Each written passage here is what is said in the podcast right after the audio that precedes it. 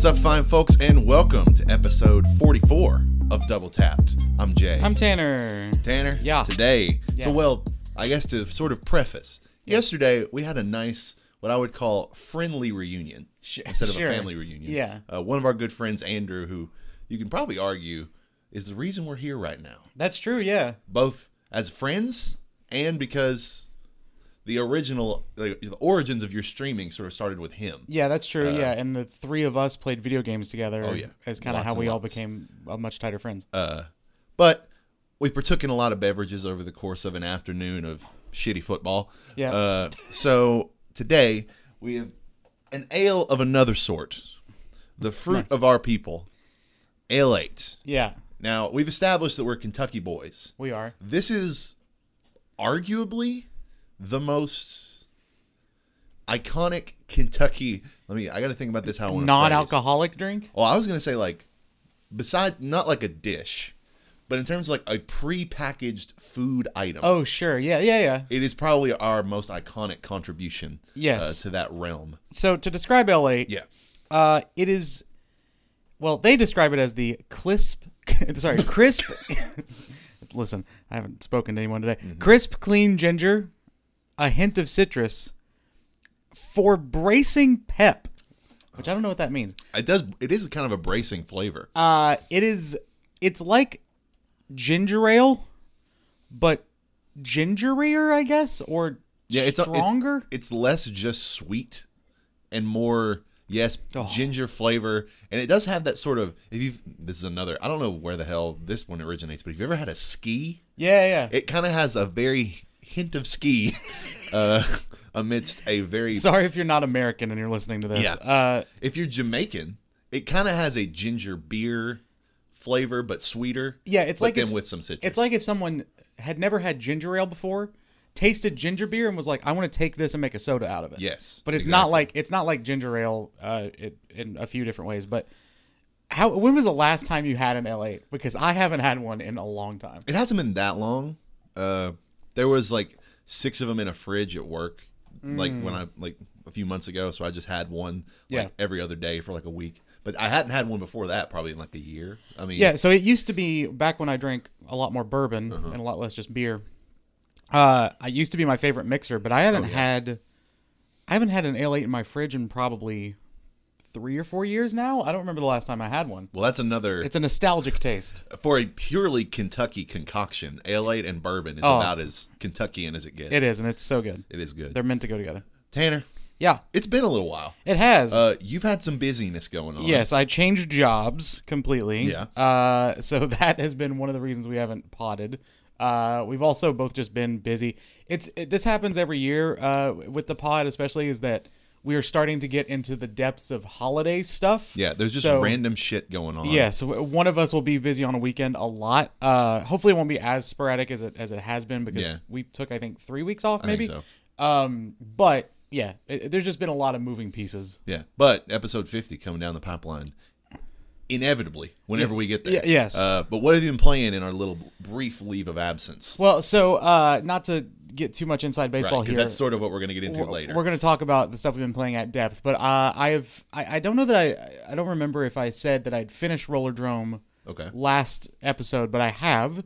Um, I still think the world of it. I thought it was really fun.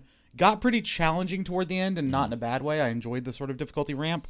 Um, there. That being said, there is a like a new game plus mode where everything gets much harder. Sure. And that I tried, and I was like, okay, if I want more Rollerdrome, I'll come back. But it felt like a good length as is. Yeah. I'm not one to really stick around with new game plus stuff for like, here's all the extra content you can. I'm like, all right, I beat the game. I'm good. um, so I moved on from Rollerdrome and into Rogue Legacy 2, uh, which is a game we're going to talk about a lot later from my end. Uh, so I'll just keep it that I, I think I had mentioned starting it a few pods back, but uh, I have completely finished it. Uh, in the time that we've been gone, I've put 40 hours into it. I uh, it's it was just it was a great podcast game, so it was easy to just churn hours on. I need it somewhere I want to play it. Yeah, it's on Switch now. It just Yeah. got announced for Switch. Uh, but it's it's it's really really good. And then uh, I also have started, and we can talk about this a little bit right now because I I don't feel strong enough. I mean, I guess I have impressions, but uh, Cult of the Lamb. Oh, I've played maybe five or six hours of it. Uh, Yeah, that's it's, enough for It's it's not a it's not a long game either. I think it's like twenty hours maybe. I feel like I might be going through it a little bit faster than that because the combat is very similar to something like Hades or Binding of Isaac, sort of that top down roguelite, you know, hack and Yeah. slash kind of thing. So it's it's and because I've been playing Rogue Legacy 2, just a lot there's a lot of crossover and it's just kind of Clicked pretty quick. yeah, been easy to go right into. Um, but yeah, if we, if we want to save that for impressions, we totally can because that'll give me two as well. I would like that honestly because I am Okay. kind of low key interested in that game. All right, but th- that's that's what I've been playing mostly. Well, I pretty much have been playing AAA, AAA, AAA. Hmm. Uh, I played some more PGA, which I discussed uh, last time. That was one of my big fall time killing games. Yeah. Uh, so I've just been messing around with that. I wipe the floor with these computers, so I might have to turn the difficulty up a smidge. But that three button click swing system m- makes it borderline too easy. Oh, okay, So interesting. but the competition is you can set it and dial it in well where it is pretty fair. sure. But really, though, I've played quite a bit of Call of Duty Modern Warfare 2, Yep. uh, which is released uh, since we have last spoken on this podcast. Uh, beat the campaign, have put, I think I'm level 20, like low 20s Oh, wow, uh, okay. in multiplayer. And it's back to a 55 tier system. So it takes a little bit of time to level up. So I would say I've put about, campaign was probably 10 hours okay. and then maybe an extra five or six in you know multiplayer. Yeah, so so, a good- fifteen plus. A good chunk of time. Uh we'll discuss it more in depth later because I'll be more than confident enough to give an actual review score for that. Okay, cool. Uh, and then I have played at this point between five and six hours of God of War Ragnarok, and we will discuss in a very veiled sense Yes. uh, later on. But I at least want to give my impressions uh, of that. yeah, So- because I've I've downloaded it. Uh, the day we're recording this, I'm gonna start it on stream tonight. Mm-hmm. So I will have more thoughts about it next time, I'm sure. But it's it's a game I definitely want to stream. So I, I've I've kind of been rearranging some time just to be able to put time into it. Yeah, and I like I hope to have it have beaten it by the next time that we podcast. I don't know because Sure. I don't know exactly how long it is. I assume it's maybe a little longer than the first one. Yeah, maybe. Uh, I don't intend to do all the side stuff by the time we speak next, but I might Sure. do all the side stuff eventually. Uh, but if it's a thirty-hour story, maybe I won't have time, but we'll see. Yeah. But on to the news, of which there actually hasn't been a ton Okay. but there is some stuff uh, to catch us up on. And one of the big things was that the nuclear bomb of Silent Hill news went off on that one day, That's right. Yeah. I forgot about of this. which I have three separate sort of entries here uh, for us to go through. First off, arguably the biggest, Silent Hill 2 is being remade from the ground up for PC and PS5, so it is a PS5 console exclusive Hmm. uh, by a dev group called Bloober Team. Okay, so I know who Bloober I'm is. not familiar with Bloober. So this is a good team. Uh, Bloober did Layers of Fear and Layers of Fear Two. okay. Uh, I I like both of those games. I never really finished Layers of Fear Two, but I played through all of Layers of Fear One, and I'm probably like halfway into Layers of Fear Two. Yeah. They are they are my kind of horror game, which is not the kind that's frustrating. That Some people might complain that they're like a little on railsy, but uh, I don't know. I felt like it was enough. It wasn't like a just you're in a cart, you know, Sure. rolling down the, the, the track kind of thing. But um, I, I really enjoy those two games, and I, I'm glad that it's a like a bona fide horror team doing it, Sure. and not you know just some smaller studio that's been created just for this. Uh, Yeah. So that's good for them. That's, a, Did you that's a good get. play Silent Hill 2 or anything back in the day? I've never touched a Silent Hill game. Okay. Uh, all I know about Silent Hill is that they are weird and like like the stranger cousin of Resident Evil. I was gonna say it feels more viscerally horror to me. Silent Hill does than Resident Evil. Resident Evil is always the you know survival, you know action horror. Sure. Whereas Silent Hill seems more like psychological and more pure, terrifying. Um, my understanding is that Silent Hill 2, and it probably is why they're doing this, is probably the most well received game Yeah, in the series. that's that's the one that you always hear people talk about, right? So that is obviously why it's cropping up again here. Right. Uh, so excited for, I'm kind of excited just to see it. Yeah. Maybe not to play it, sure. but excited for Yeah. those who are excited for it. Yeah. Next up, Silent Hill F was announced. This is the one that was developed or is being developed by a team called Neobards and is the one set in 1960s Japan. This looks awesome. and this does look really cool. the setting is really dope. It reminded me of uh well uh, the the it really reminded me of the movie In the Mood for Love, which is set in 1960s China. Um, so not exactly the same setting, but there's a lot of the same, similar like fashion looks and just like the overall like aesthetic of what they're going for and the way the cityscape looks. And In the Mood for Love is a gorgeous movie. I would Yeah. not be surprised if it's used for like mood boarding at least or like inspiration uh, for how they're going to lay this out. So I'm I'm very excited for if I were gonna maybe I'll try Silent Hill 2. I don't know if I jump I don't know if it's a game you kind of jump in with. I'm not Sure. sure.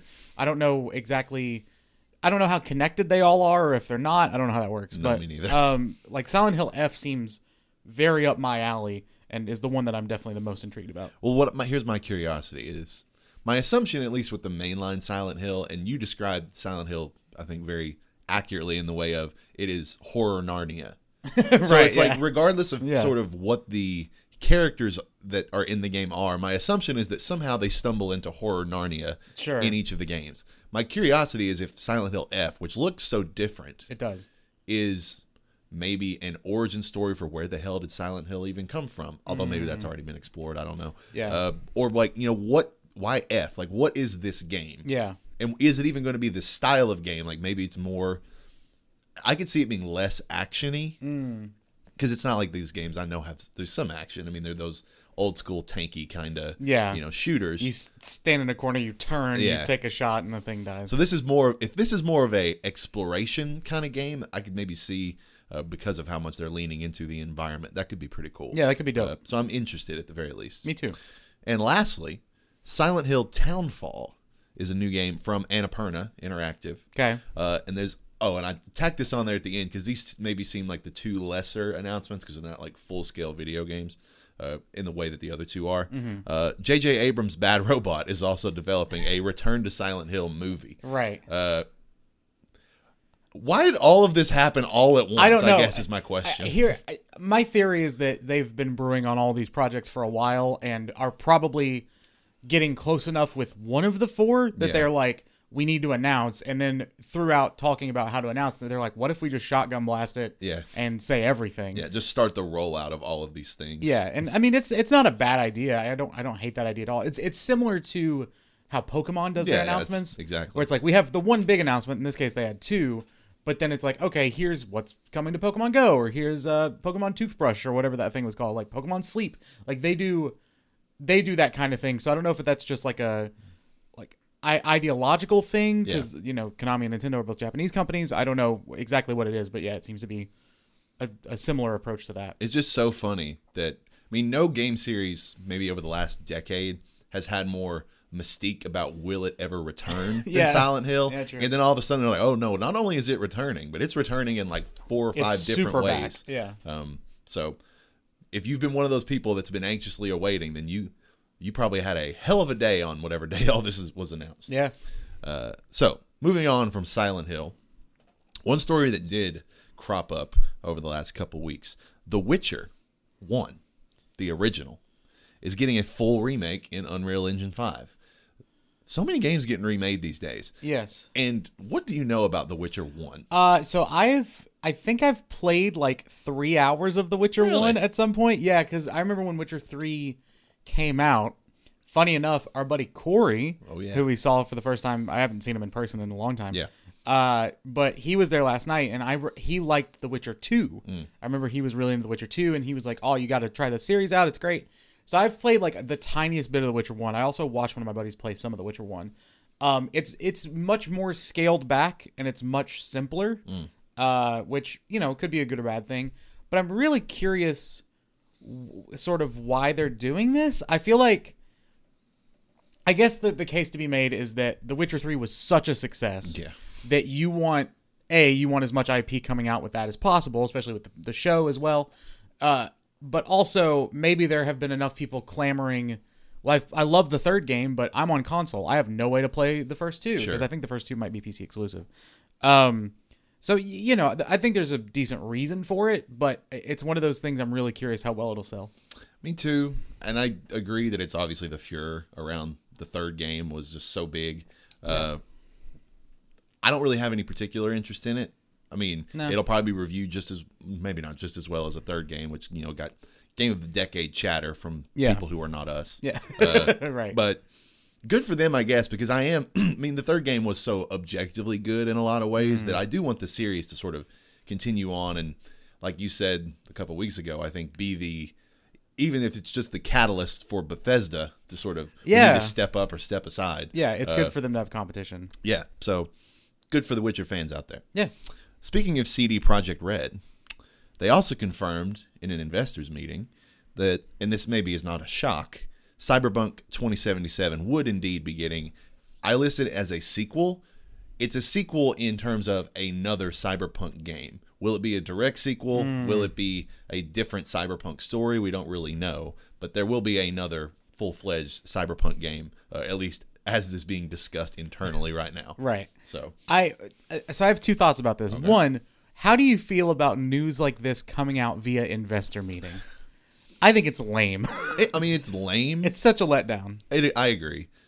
And I guess you can never 100% confirm that any of these games are ever going to happen. Sure. Things change. Yeah. Uh, but you also are maybe never going to catch companies that they're at, a more honest moment than in an investor's That's meeting. true. That's a good point. Uh, so if they have the intent to make this, then they made it very clear in that moment. Uh, my question is, is it going to be good? Because it's, it seems like Cyberpunk is having a little bit of a resurgence with Yes. the anime that just dropped on Netflix. Uh, there was sort of a revival of players going back to the game.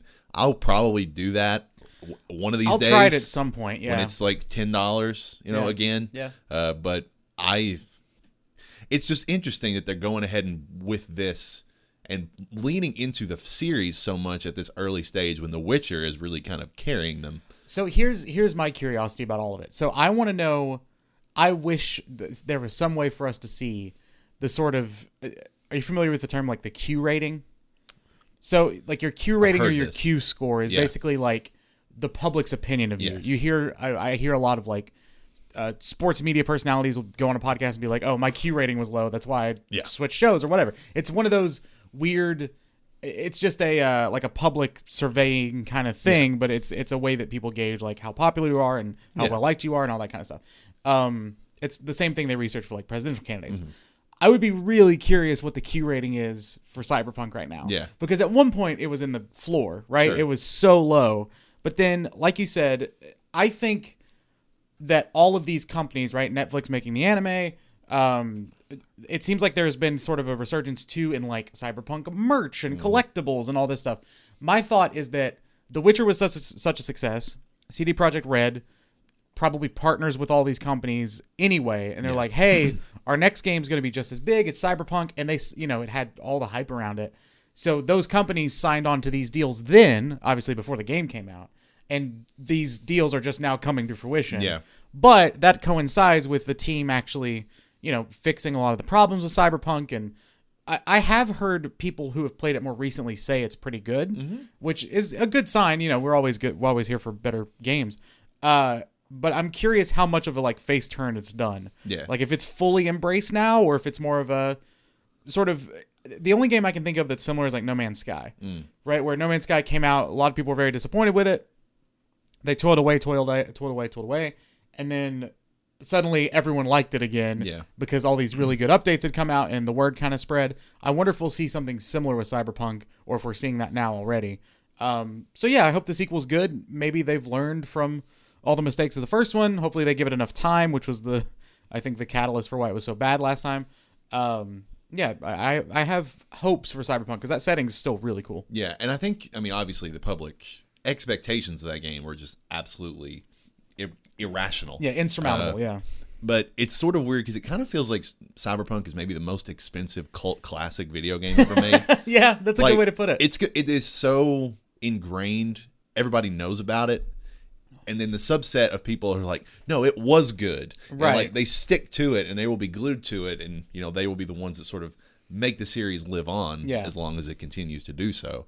Uh, but it's not like it's not like anyone out there can say, I don't know what cyberpunk is. Everybody knows about it. yeah, And you either have the opinion of like us, never really played it. Right. The few people that have played it, some of them absolutely love it. Sure. And then the rest of them are just kind of the middling. Uh, Right. but yeah, it's an interesting sort of liminal space for a game to exist in. That's a good point too because we are we are finding out more and more with IP in general that like just with all all the movies that get remade, right? And you're like, Yeah. why are they remake, remaking that? Or all the video games that get remade or get a new sequel or whatever.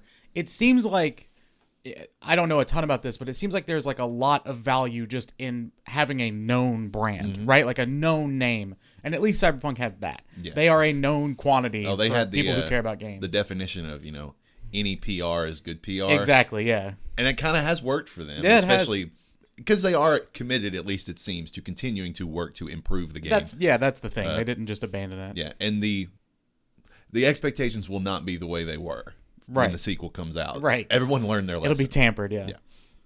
Next up, Tempered, sorry. rumors abound that Horizon could be getting an MMO adaptation. What? Have you seen this? No, no. I this is a story. very hot uh, rumor uh, right now. I think it just happened uh, as this week has gone through. You've seen it from multiple outlets that saying Horizon is potentially going to be converted into an MMO.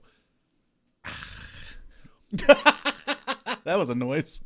I mean, I just I don't know that I want to say that their commitment to this series is too much, Hmm. but it kind of feels that way.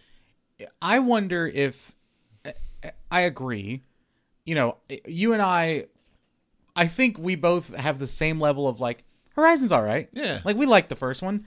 I played like maybe 10 hours of the second one. I was like, "All right, I'm going to move on to Elden Ring." I mean, Um, Elden Ring absolutely curb stomped It uh, did. Horizon for me, but which might be a shame, but also Yeah. like I don't know, Horizon is definitely one of those things that once you get it, you've you've understood it, and you're like, how many more hours of this do I want? Um, and something in its credit to all this MMO stuff, there are aspects of Horizon that are very MMO Yeah. already. No, the, I could. There's part of the conversion that makes sense. the amount of lore, um, like all the proper nouns and all these factions and all that kind of stuff, Yeah. uh, which was a problem for me in, in the second game. Uh, just the way the like NPC quests are set up, uh, even just like, you know, your normal uh, MMO just gonna go out and grind and kill a couple enemies thing that works really well with the enemies in this game. They can regenerate or whatever. Like, there's a lot of stuff built into the game already that would make sense for this. My question is, who's asking for it? I guess because I don't think Hori- you know the MMOs that we've seen be really successful. World of Warcraft, obviously, that started out. You know, Warcraft was a known entity before War- before WoW was a thing. War- War- Warcraft was a strategy series. Warcraft Three was an awesome game. Um, but you know, it WoW became its own thing uh, pretty quickly and has just kind of been the dominant MMO. But I guess the closest comparison would be like Final Fantasy XIV, which is maybe the most popular MMO, at least among my friends that play MMOs. I see more about it than any other MMO. Um, but Final Fantasy is quite a bit bigger as an IP than Horizon is. Um, granted, these are not. Uh, I don't think Horizon's going to convert to like a classic, you know, have 16 keybinds kind of MMO. I think it's going to be more like Destiny That's what I was going to bring up. um, which you know could work. I, I don't I don't think it's a terrible idea. I just again I don't know. I don't. I think you're right in that Sony may overestimate the actual, or maybe we underestimate. We they could know something we don't, but the actual interest in this world. Yeah. Or I almost wonder, I haven't looked into this and this sort of just had occurred to me. Given the sort of pretty immediate, you know, surmounting in popularity that happened between Horizon Forbidden West to Elden Ring. Yeah. I wonder how Forbidden West sold. Yeah, I do too. And it makes me wonder if they almost want to convert this into a, you know, long-term revenue situation. A living like if you can get thing. a Horizon Destiny style MMO off the ground and let it live for five, six years, you could probably recoup a lot more money than they arguably probably did uh, with Forbidden West. Like that seems Yeah, that like a reasonable business move on their part. Sure. But it does raise the question is how much people would actually get into that. And I think that we've made our stance pretty clear that I mean Horizon is about as boring of a vi- how boring a video game about killing metal, you know, dinosaurs could be. Sure. So it's perfect for an MMO. Like it is Sorry. as boring as that style of game could be. The characters we've you know sort of had our criticisms of, but I guess that does bode well for a game like an MMO that's probably going to allow you to create your own character and choose your own faction and sort of create that story for yourself. Maybe it actually fits better in this form. Mm. I'm not overly sold at this point on the future of Aloy and her mainline series. Sure, yeah. Uh, I mean, it's a it, like it's a good way to transition what they have already and not just make a third Horizon game because you know Horizon Two I think improved on a lot of what our nitpicks were for the first Yeah. game. I just wasn't interested in it, and I don't know if that's just me or if that's I don't know what that's indicative of, but that, that's just my own personal take on it. Um, I do. I do wonder if this is maybe them trying to because here's what I could see happening is that this comes out and then once a month you get your PlayStation Plus premium add-on pack for mm-hmm. Horizon. You know, I wonder if they're looking for something like that, in which case probably should just be Destiny 3 or whatever Bungie makes next cuz I don't I don't think it's Destiny. I think they've don't think sa- so? I think they've said that, right? Haven't they said that there's like a new Maybe I'm misremembering, but I feel Uh, like I'm, I feel like Bungie said they're working on like a new IP. that's possible. Um, I do think Destiny 3 will happen. I do but too. Maybe not yet. But maybe yeah, down the road. But you know, you could do that with Destiny 2 already, I guess. But you know, maybe they're looking for something from the ground up to give them give people a reason to stay subscribed longer than just you know the new game that came out or whatever game they're adding to the service. Maybe it's like, well, I get my because they do this in NBA 2K. This isn't unprecedented. Like every week or whatever, if you have Plus and you're playing NBA 2K, you get like your PlayStation Plus card pack yeah. right? So maybe they're maybe they've seen some success with that, and they're looking for ways to, like you said, make sort of a platform out of the IP they already own. I guess this is the best IP to make an MMO if they're looking to do that with existing IP. Yeah. Unless you do like a, which would be cool. I'm gonna shout out. People are not gonna expect me to shout out this MMO, but uh, City of Heroes, which was a superhero yeah, yeah, MMO, I've and uh, City of Villains was like the the follow up. Uh, it'd be cool to see like a Marvel that style MMO. Like if an MMO that played like Spider Man Right. would be kind of nuts. But uh, I guess you already have what's the, well, there's DC Universe Online, Yeah. right? There's there's. I did not like DC Universe. I didn't either. personally. That that's that's like an old school MMO in a way that I didn't enjoy. But anyway, Horizon as a MMO makes sense. It's just a little weird. Yeah, I And- agree. And I don't know that it's super focused as a thought. Yeah. Just stick with pouring all of your resources into factions. Get that out first. Yes. And that could be your platform. Yeah. Trust me. Hey Guerrilla, make Killzone again. All right. And last story here, I put a little bit of a review roundup. Uh, just because a lot of big releases have happened here in the last few weeks, and Yeah. we'll discuss a couple of them uh, in depth with our opinions. God of War Ragnarok getting its expected acclaim, currently sitting at a Metacritic score of 94. God, that's high. Call of Duty Modern Warfare 2 isn't setting the world on fire critically. Uh, it's a 78, so it's like, meh. Yeah, But it's it- decent for Call of Duty. That's I feel like that's the it's Call of Duty review. uh, Return to Monkey Island is apparently a return to form. 86. I've heard that it's good. I uh, there's a buddy of mine who's playing through. They like grew up playing the the Monkey Island series. Have you ever touched the Monkey Not Island game? So they are. Do you know what they are at Super all? Monkey Ball. that would be sick.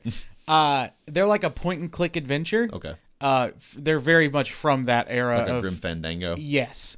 Uh, but it's it's definitely one of those things of like you have a piece of bubble gum and then you put a key in it and you blow a bubble and then it pops and then it drops over the cell. It's one of those like very convoluted solution Yeah. games. Uh, but yeah, I've I've heard nothing but acclaim for the new one. So That actually kind of intrigues me. Might have to look into it. yeah, And Sonic Frontiers, better than it could have been. 72. all right, that's about mean- what I expected to be honest. A lot of the reviews have been like, I love this game, even though it's not very good. Yes. Like, that's sort of the vibe. That's what prompted the uh, I think Blessing Adeoye Jr. Yes. tweeted like sometimes a game that's bad that you love is better than a game that's great. Yeah. And it's like, yeah, that's fair. and I'm wondering how cheap it'll have to get for me to buy it, but I want to play it really bad. Yeah. All right. On to our big topic, which is really just reviews and impressions of the things that we have been playing extensively over Yes. the last few weeks. How would you like to start this? Uh, you've got a couple that you would like to discuss, we said, and then I've got two as well. Yeah, I've got God of War and Modern Warfare. So I'll do what's your shorter one? God of War, I guess? Yes, because I kind of want to. F- I'll have to frame that conversation differently. Sure. Uh I will I'll do Cult of the Lamb real quick. Okay. And then you do God of War and then we'll get into our long Okay. time consuming So it's like impressions and then reviews. Yes. Good deal. Uh, okay, so uh, Cult of the Lamb. Um, I like it so far. Okay. I, I think it's pretty good. Uh, I wouldn't. It's not really. I guess I should explain what this game is uh, for people who don't Which know. Which is an interesting conceit. So the idea is basically you are a lamb. Mm-hmm. Uh, you basic you basically are like killed at the beginning of the game and then resurrected by this like eldritch god who is like I have resurrected you to be the leader of my cult. Okay. And so the the the basic gameplay is that it's it's very similar to like Hades where you know you you spawn and then you go through several rooms and then you get to a boss and and unlike other roguelites and this is probably my biggest complaint with it so far each run is kind of capped so uh, for example, the first area, the the forest is what they call it. Uh, you go out on your um, it's not expedition. I forget what they call it. Conquest. I can't I can't remember. It's everything is very touted in like uh, cult and religious words, which is pretty fun. Um, but you go out into the forest and once you get to the boss, like you upgrade your weapons and you get little stat upgrades like any other roguelite throughout your run. Once you get to the boss, if you beat the boss, a little tick on a door fills and you can tell it's like one of four ticks. But then if you beat that boss, your run is over. It's not like you can just keep going with your build and build it better and whatever. So you have to beat all four bosses and then you fight like one of the main bosses and then you unlock the next area. And there are four areas. That's similar to like Moonlighter, I guess. Um but so that that irks me a little bit that you can't just keep going. Yeah. Like the each run is like 10 minutes pretty much if you live or die, which is good in some ways.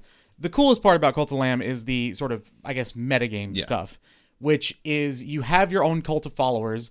Uh, your followers are these little cute animals, which is funny because so much of the phrasing of the game is very like dark humorish.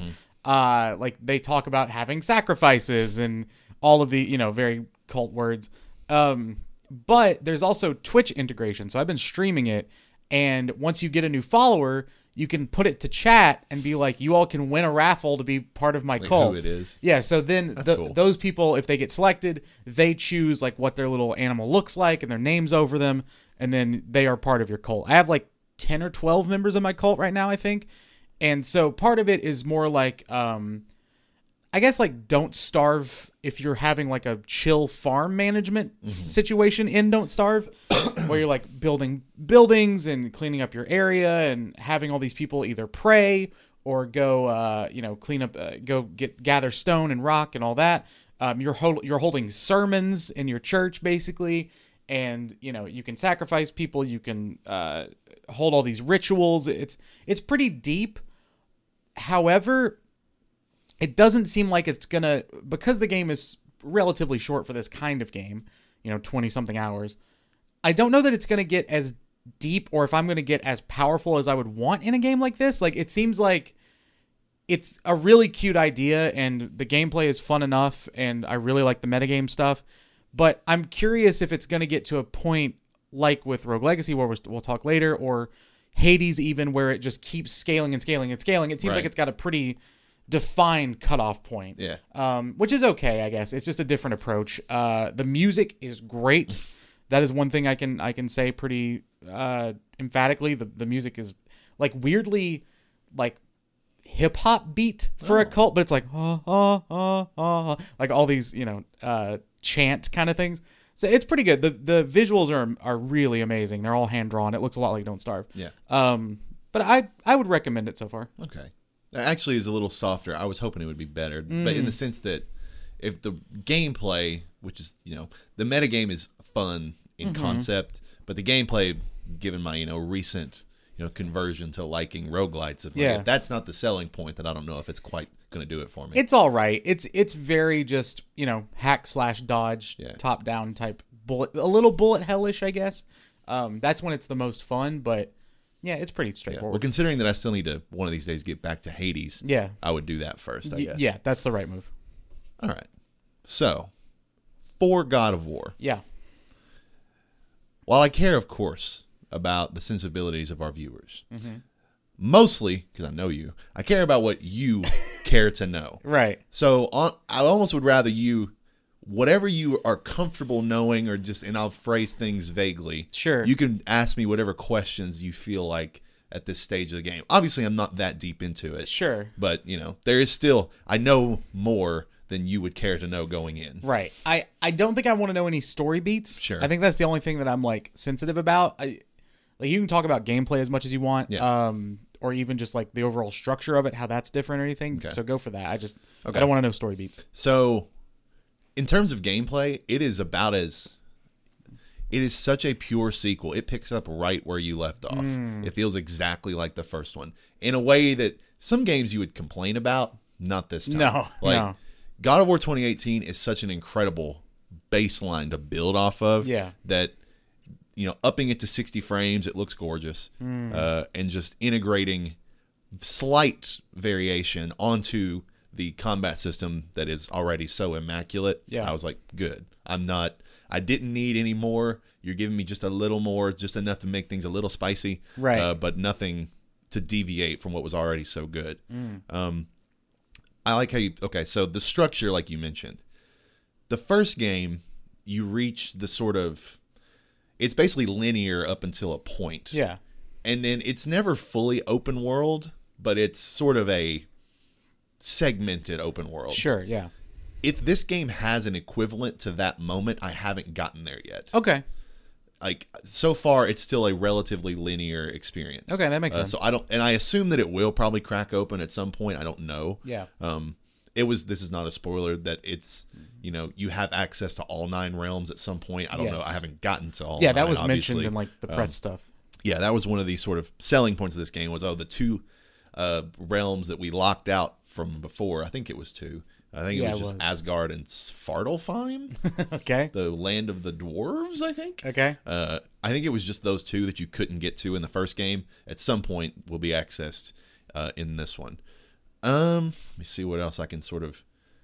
I mentioned to you yesterday that it is subversive Yes. uh, just in kind of the same ways that the first game was subversive. Like, and here's what I'll say about that without spoiling anything: the characterizations of characters in the first game mm-hmm. caught me off guard. Yes. I mean, like Atre- Brok and Sindri. Brok and Sindri, Yeah. even Atreus. I'm like, when I was like the other day, I was going back and looking at clips like from God, like it's like all the God kills of God of War three or something. Yeah. and they're so like the language of God of War three is so Greek epic sort Yeah. of dialogue. Atreus is like American. yeah. Yeah. you know? True. Yeah. Brok and Sindri. Brok is just you know like our this curmudgeonly little man, Yeah. and Sindri is very skittish. Yeah. but they're very they don't restrict themselves to how people in Norse mythology would have spoken. That's a good point. That's a And really that good way to describe it. Exact concept applies to all the characters. Oh, sweet. There- you can't really predict what the characterization of a character is going to be just because they're You- from you Norse know who they mythology. are, yeah. like they and I love that that lets them play with how different characters can be, and you know. Not to spoil anything, because you meet several new characters relatively Sure. early on in the game, and it's like, oh, this is how you act, right. um, Yeah. That's cool. which is very cool. Uh, let's see. There is a squirrel, Okay. which is fun. Yeah. Uh, you'll get to that point in the game, and I was like, "What the hell is this?" That was fun. Um, there's definitely Oh, okay. that's voiced by uh, ProZD, right? Proceed. He's like a. I I saw his. Does it have like an eye patch or something? Yeah. Yes. His okay. I think his name's Ratatoskr. or okay. something. I yeah. That so that guy. I forget his real name, but he's done like a lot of voice. He has a very deep, booming voice. Gotcha. He's done a lot of voice acting, and he tweeted one day, "He's like, I can finally say that I'm in the game." or yeah. whatever. No, he's. But I've just seen the concept art. And I've very briefly interacted with him. It's still early on, uh, and it's almost. I don't want to even nudge. Yeah, nor not nudging towards the story. Although there is, I would just say there is plenty already that could be spoiled. Oh, sweet. Like the game, it hits the ground running in terms of you are getting and the story is moving forward. That's awesome. Uh, and in the way that it is a pure, you know, mechanical pickup from where God of War 2018 left off, the story is pretty much the same. Nice. Like it is a direct sequel in all the best ways. So impressions are I have no expectations then other than finishing the game and thinking it's a 10. Like okay. just wow. All right. I can't say Well, that I'll it's take it. like anything less than the first Yeah. at this stage. So I unless the story just goes in a there is like with the setup which I mean the setup is the end of the first game Sure. more or less. Yeah. With the way the first game and this early stages of this game set it up is I want it to continue to be subversive Mm. and play off of the themes that were established at the end of the last game. Sure. I don't know how they can or how they plan to do that. Yeah. I hope they do. I don't want it to be like, oh, they're just doomed to fulfill prophecies. Right. yeah. See, I want to see how they can subvert that. yeah. That'd be uh, cool. But however they plan to do it, I I don't doubt that they put more than enough thought into how they would do it. So Mm. I'm very I'm ecstatic. I'm going to play more of it as soon as I get home. So, Nice. Yeah, I'm playing more of it after we stop. Yeah. Uh, okay, so I'll, I'll talk about Rogue Legacy 2. Uh, so I- people know that I love the first Rogue Legacy. I, I never, it never broke into like a all time great for me. It was probably the first roguelite I ever played, so that definitely helps. Just you know, the first time you experience that genre, and you're like, oh, this is cool. Like you know, I'm Yeah.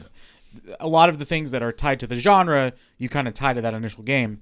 Um, but the first Rogue Legacy is like, you know, it's pixel art. It's uh, it's it's still a very good game. I don't want to disparage that game, but Rogue Legacy Two basically takes everything I liked in Rogue Legacy and makes it better. Uh, I would say the one thing that they didn't carry over, but it's fine because I use it as a podcast game anyway. The music in the first game was better because there were just a lot more. They put a lot more like effort, I guess, into. I don't want to say effort, but there was a lot more variety in the music then, and a lot more tracks. This Sure. one is basically each biome. There's like five or six biomes has its own one song and that's kind of it which is fine i that that's whatever um but the art style of rogue legacy 2 is very different. It's all hand drawn uh it's beautiful at times. Like it looks gorgeous. Uh the gameplay loop is really really good. So basically uh if you if you don't know what these games are i think i've explained this before but basically uh you have your first person who goes in let's say they're like i think you can only play as a knight to begin with. They go in and they die in like the fifth room or whatever then the next person is their heir technically and you choose one of three heirs but they always usually have it's, well sometimes will have good and bad traits. So like you know you do 20% more damage but also you can only see in black and white or you know th- things like that. A lot of all of the traits are listed as like medical names which Sure. is pretty fun. That's fun. um or like you know one of them is like uh everything looks like it's old timey so it's all like sepia tone with like a film filter over it. Uh one of them is uh like all the enemies instead of being these hand drawn things are all silhouettes. Uh, a lot of them are visual. Some of them are mechanical even the, the bad ones. Uh but most of the most of the pluses are mechanical and i would say a lot of the negatives are more visual. Um one of them is called, I think, like the entertainer or something. I can't remember what it's or narcissist maybe. Uh, but it's you have a spotlight on you, and there's there's no other light in the room, Oh, ugh. and so. Or you have a spotlight and all the enemies have a spotlight, but you can't see like platforms or anything. But the best part of that trait is that when you kill all the enemies in a room, you get roses thrown at you, and like like an audience claps, and it's the only time it ever happens. It's not on any other trait. Yeah, that would be so fun to be like in the dev room of like, what are just the random shit we could come up with as these little quirks? And there is a ton of them. I'm pretty sure, like I said, I put 40 hours in the game, roughly, maybe a little over. I still think there are some I haven't seen. Yeah. Because each time you get one, if you've never unlocked it before, it's just listed as question marks. So you have to mm. select that character to understand what it is. But then once you unlock it, you can see it on every other character, every other heir. Um, this game is so deep, like incredibly deep. The uh, the sort of skill tree that you're leveling up over time is a castle, and each time you unlock something, it like adds another floor to the castle or adds a room or what you know whatever.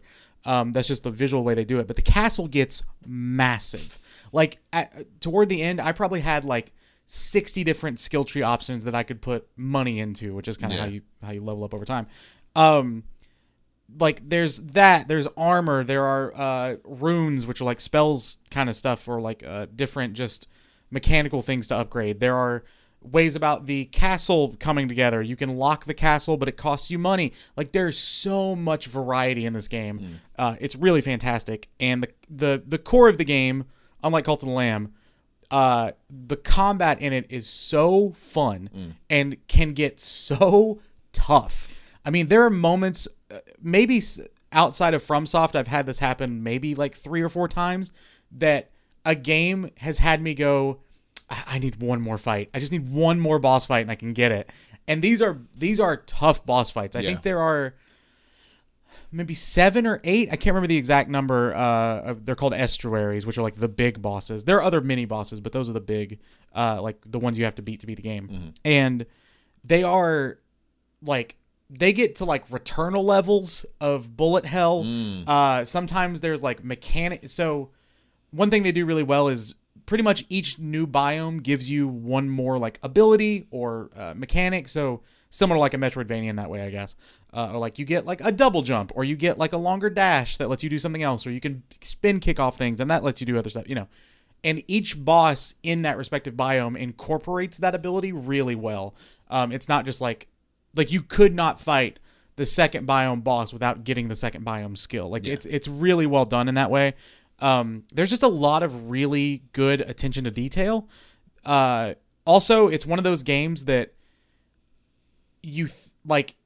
I don't know. I guess that might be a spoiler, but there there there's such a the way they just keep the ball rolling is really cool. Um, I have rolled credits on it, so I have beaten the game, but there is still a lot more that I could do if I wanted to spend the time in it. I probably don't. I think 40 hours is more than enough for me with a game. And I will say, maybe my one complaint for the game was that at points it felt like it was getting a little long in the tooth. Like, I don't know if this is just indicative of me uh, in this style of game and, you know, sort of a action platformer style game, or if this is just the way the game is built. There were times, especially with the final boss, that I had to say, right, I'm not going to be able to beat the boss the way I am right now. I have to go grind five or six money runs, basically, and that will let me have a better shot at the boss. That I don't know how nitpicky to be about that, but I I kind of would have preferred it be a little more streamlined. Like I spent 40 hours in it, 30 feels about right to me. Mm. But again, you know, some of the boss fights are just really hard, and it becomes one of those you just have to learn everything the boss does kind of fights, which is fun in its own right. I like the sort of studying a boss type of thing, but uh yeah, I don't I I guess that's that mostly covers it. Do you have any questions about it? No, because the one thing is, I'm glad that you.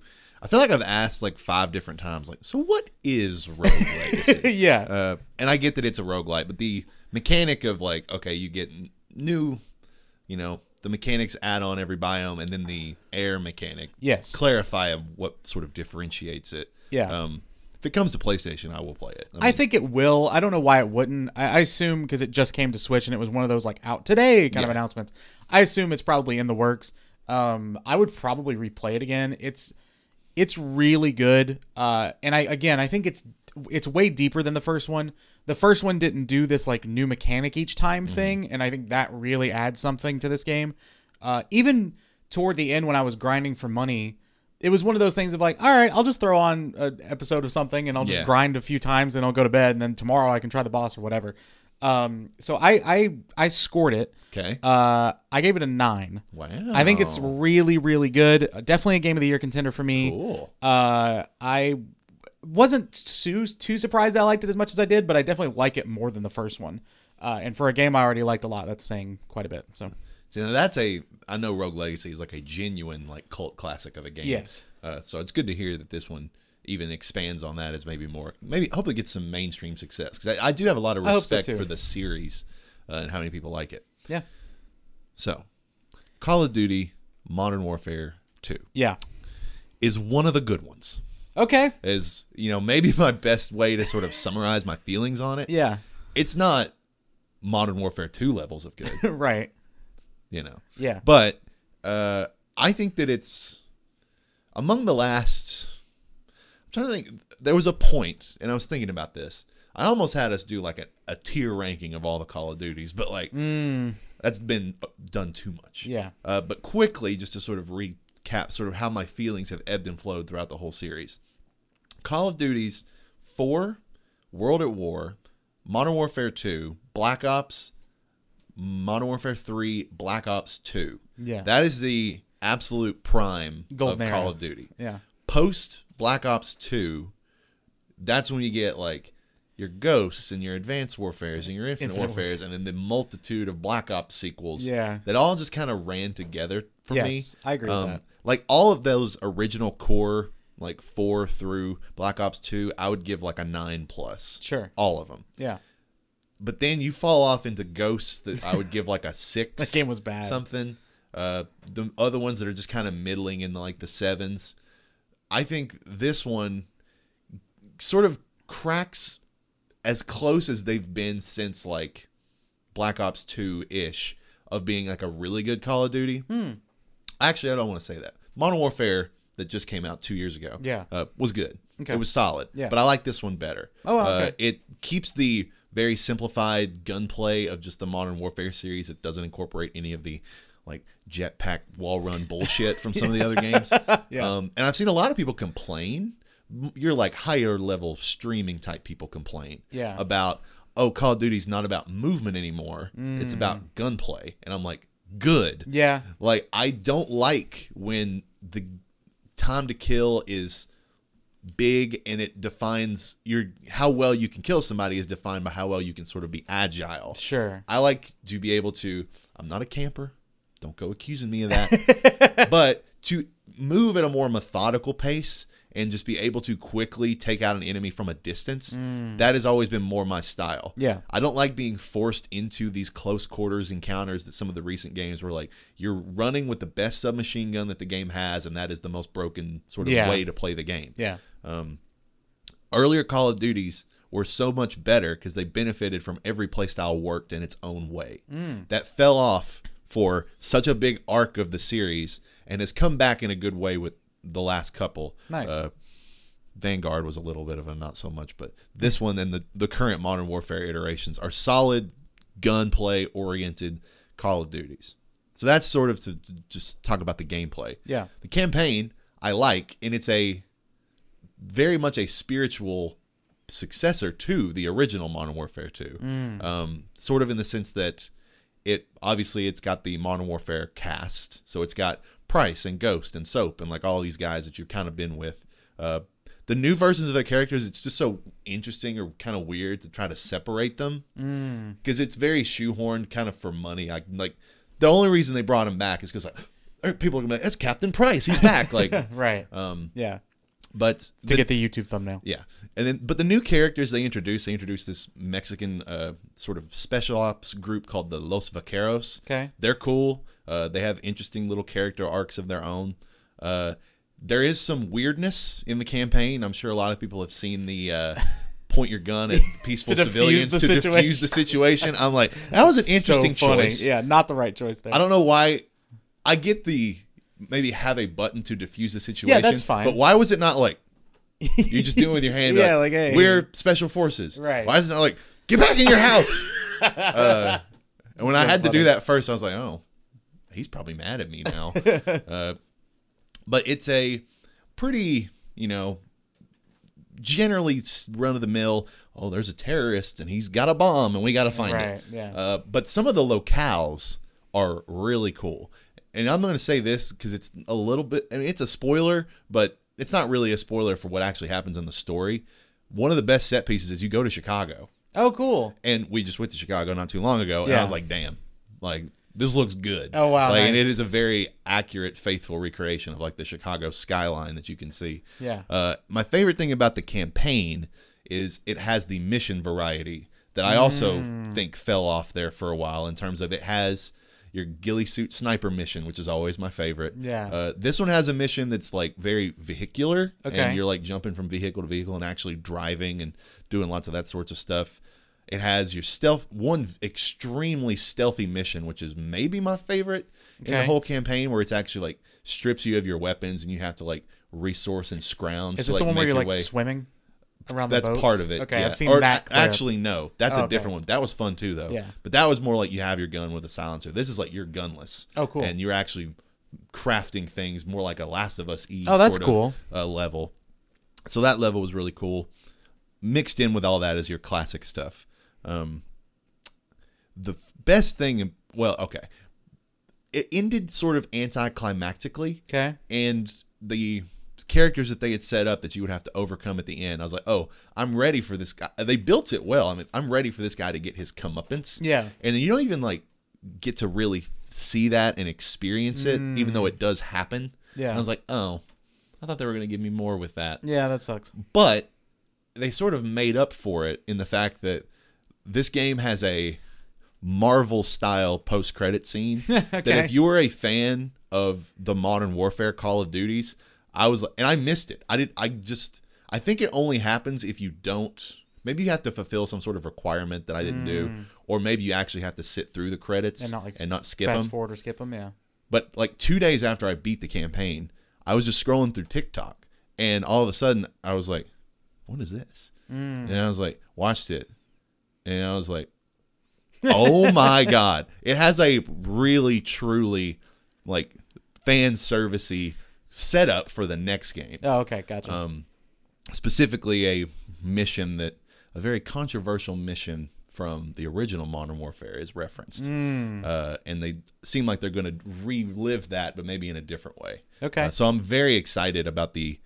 I've ne- I haven't been excited about the campaign of a Call of Duty sequel. Yeah. Since like the original, probably since like Black Ops Two. Right. Uh, so I'm actually intrigued by where they're going to go with that. So that was a fun story to sort of set up the rest of it, and I was not disappointed by the campaign, which I have been in recent entries. The maps are solid in multiplayer. okay. They're not blowing my hair back, but they're not as the boring corridor, tiny linear. Yeah. Uh, they are bringing back Shoot House, which was very popular from the first one and was has been around now for like two or three games. Yeah. they're bringing that back like next i think sometime this week actually. Uh, but i just need them just just give me the old maps. Like they don't stop beating around the bush. Yeah. you made some cool maps. Everybody's like all right fine this game's good. Yeah. uh, All right, but- and to sort of circle back to that because i didn't include this news story but there was a little bit of a the rumblings about because there's not supposed to be a new call of duty next year Hmm. but then there was a internal statement that was put out from uh, activision Yeah. basically saying you know 2023 will include the next big chapter in the mainline call of duty series or whatever Hmm. and everybody was like but there's not supposed to be one next year i guess we are getting one but jason schreier said that no this is a more of a Destiny style expansion of this game. Oh, interesting. Coming Okay. next year, developed by Sledgehammer. So my hope is that with that, maybe that even picks up the story, and you know that's where Right. we start to learn about what happens next there. That would be awesome, and I would put my money on what's going to happen there. And then I hope that includes a big drop of like classic maps. Yeah, that'd be cool. If so, this might have the best life cycle of a Call of Duty, maybe ever. Yeah, and, Um, and honestly, that's a good that's a good thing to hear as someone who's still not bought it yet, but probably will Yeah. because I think my hesitation with buying a Call of Duty is always it's really fun in the first like month or whatever, Yeah. and then everyone moves on to the next thing, and I you know I'm like, well, was it worth the month that I played it? But if they're gonna put more time into actually making it a a longer living thing, then I'm less hesitant to buy it. Yeah, and so that seems to be, as reported by reliable sources, what is going to happen. Hmm. Um, so I'm excited about the future of it. I might even have to do a re-review, you know, sometime if they Yeah. drop some more stuff. Yeah, fair. At this phase, I am more bullish on it than generally the consensus is. It's not a nine, but I think this is about as 8.5 of Hmm. a game as I could imagine. It doesn't do anything sort of unique and special that makes me want to like wiggle around a nice round number.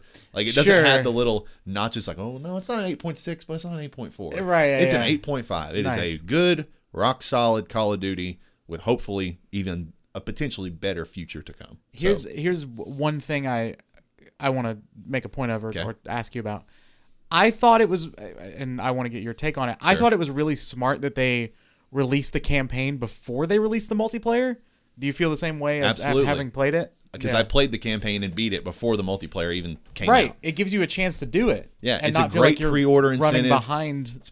One of the best pre-order incentives, honestly, that I could have thought of is Yeah. just well, you're not even giving them anything extra. You're just letting them play a part of the game. Right. Uh, so yeah, no, I think that was a great move on their part. Did it demonstrably increase sales more than it probably would have otherwise? No, because it's freaking Call of Duty. It was going to sell gangbusters right. regardless. Yeah, it doesn't matter. Uh, but I mean, to their credit, it did break their record for like the biggest opening Oh, wow. weekend sales. I didn't know that. It you know it grossed like nine hundred million dollars in like three days of sales, Jesus, like something stupid. that's so dumb. uh, so Call of Duty's Call of Duty stays Call of Duty when it comes to commercial success. one other thing that I've noticed is that everyone I've actually like not be a reviewer. Mm-hmm. Everyone I've heard talk about it is higher on it than all the reviews are. Yeah. Which is a very interesting little trend. I don't know if that's because people are sort of trained not trained, but people are so used to Call of Duty just being the kind of the same that there's at least enough difference here that people are like, oh, it's a novel thing, which Yeah. kind of is all you have to do because the mechanics of Call of Duty are so solid that I, I it makes me more optimistic about it just because even though the scores aren't aren't you know that great, it seems like most people that I've spoken to about it like it. Yeah. So that's a good sign. It might be because like maybe my standard and it starts at an eight and then it gets adjusted with Call of Duty. Sure. Like does it go down? Is it like the maps maps are bland and the campaign's blah? For this, it got adjusted up. But that might I mean it's a little and this is my review. Part of it's the road co- rose-colored glasses of the Modern Warfare series, Sure. and their nods and references to the old games that I Yeah. really like. Um, but in my opinion, those games were good because of the characters and because of the story. Right. That I mean, if you're gonna take it and revamp it, it's gonna be better than the stories of you know Advanced Warfare, Infinite Warfare, Black Ops Four. I mean, like you don't whatever. want Kevin Spacey back in the uh, Call of Not- Duty genre. I mean, in fairness, you did get to kill him. that's that's You know, true. so it's That's like- a good point actually. there might be some merit to the discussion of maybe we should cast awful people as villains. In Call of Duty games. but we don't want to pay them. That's the thing. That's true, That's yeah. that. Yeah, that's there's your conflict of interest. yeah. But yeah, rock solid Call of Duty. Excited to play more. Nice.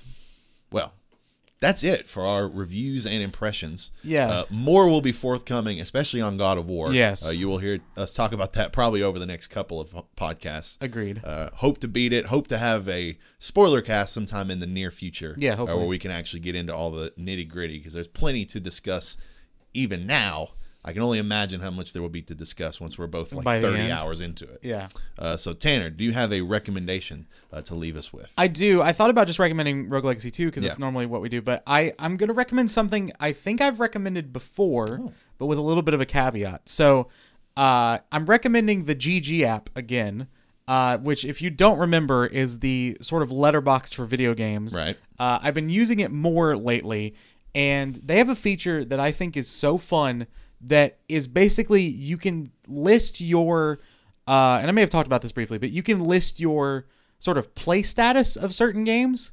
And so for a while, I could just see, you know, I, uh, the most of the people I follow in there are people from like Kinda Funny because Yeah. I think they've worked with GG before. Uh, but you can kind of see not only what people are completing, but also what people are playing right now. Uh, and so I've had a really fun time just being like, okay, I've started Cult of the Lamb. It's now on my playing now list. And then like once I beat Rogue Legacy 2, I got to move it out and move it to, to the other list. And the other thing I like about it is that similarly to Letterboxd, you can have ranked lists. So I have my current game of the year ranked list just in GG. Oh. So I can just keep that keep running tab, tabs, yeah. yeah, as opposed to like making a Google Doc or whatever. I can just see it very quickly. I can see what the scores I gave it were. Uh, normally for reviews, I just write stupid things, but like I, I, I've just really enjoyed diving into the deeper parts of it. I think before I just recommended it like as an app. Now I'm just, I'm just really into it, and I've enjoyed even going back and reviewing older stuff and, and looking for games that I've played and like what did I review that and you can mark things as completed so I went through all the games I platinumed and completed all those in GG like it's really in depth and they've added quite a bit uh, since I last recommended it because they are very open about like their roadmap and what they're adding and all that so shout out to GG once again I really like it So, in a similar vein, okay I could just recommend Call of Duty because I like it. Yeah. And I'm going to do that, but I guess I kind of already did that. yeah But I'm going to expound on my recommendation of Okay. Call of Duty by just a smidge. Uh, there is this subgenre of TikTok, here we go and I love.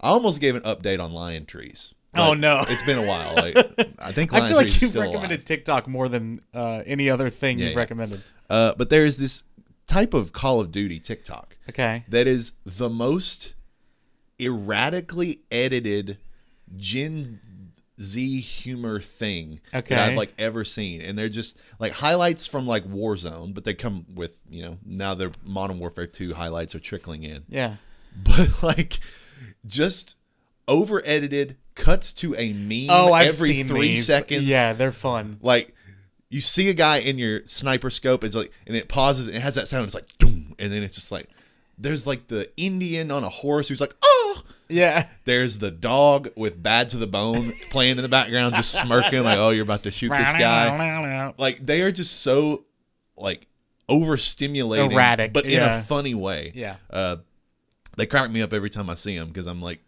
this gives me an insight into the younger generation. I feel yes, like. yeah. Uh, so they're very funny. If you play Call of Duty and you, you know, linger on a Call of Duty TikTok, the algorithm will feed them to you. I promise. I I once saw, and I don't remember what the video was, but someone I, I can't remember if it was on TikTok or Twitter or wherever it was, but someone was like, I paid because a lot of times the title is like, I paid an editor five dollars to make this skill cam, right?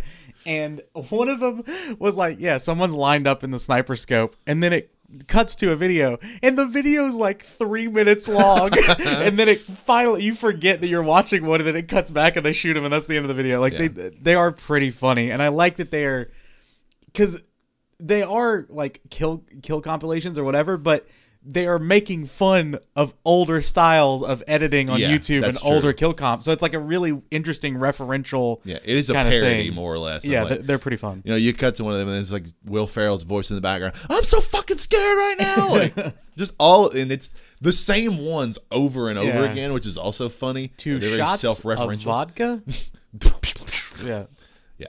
So, Call of Duty and Call of Duty TikTok, I guess, is my rec for the day. fair enough Uh, we'll see you soon. We'll be talking more about God of War uh, as we both inch our way uh, towards rolling credits on that. Yeah. Maybe even inching the way towards the platinum. oh I haven't looked at the trophies at all because I want to avoid spoilers. But, yeah you know. yeah fair So don't feed me God of War TikToks if you're listening. TikTok. phone yeah. So until our next time, we're tapping out.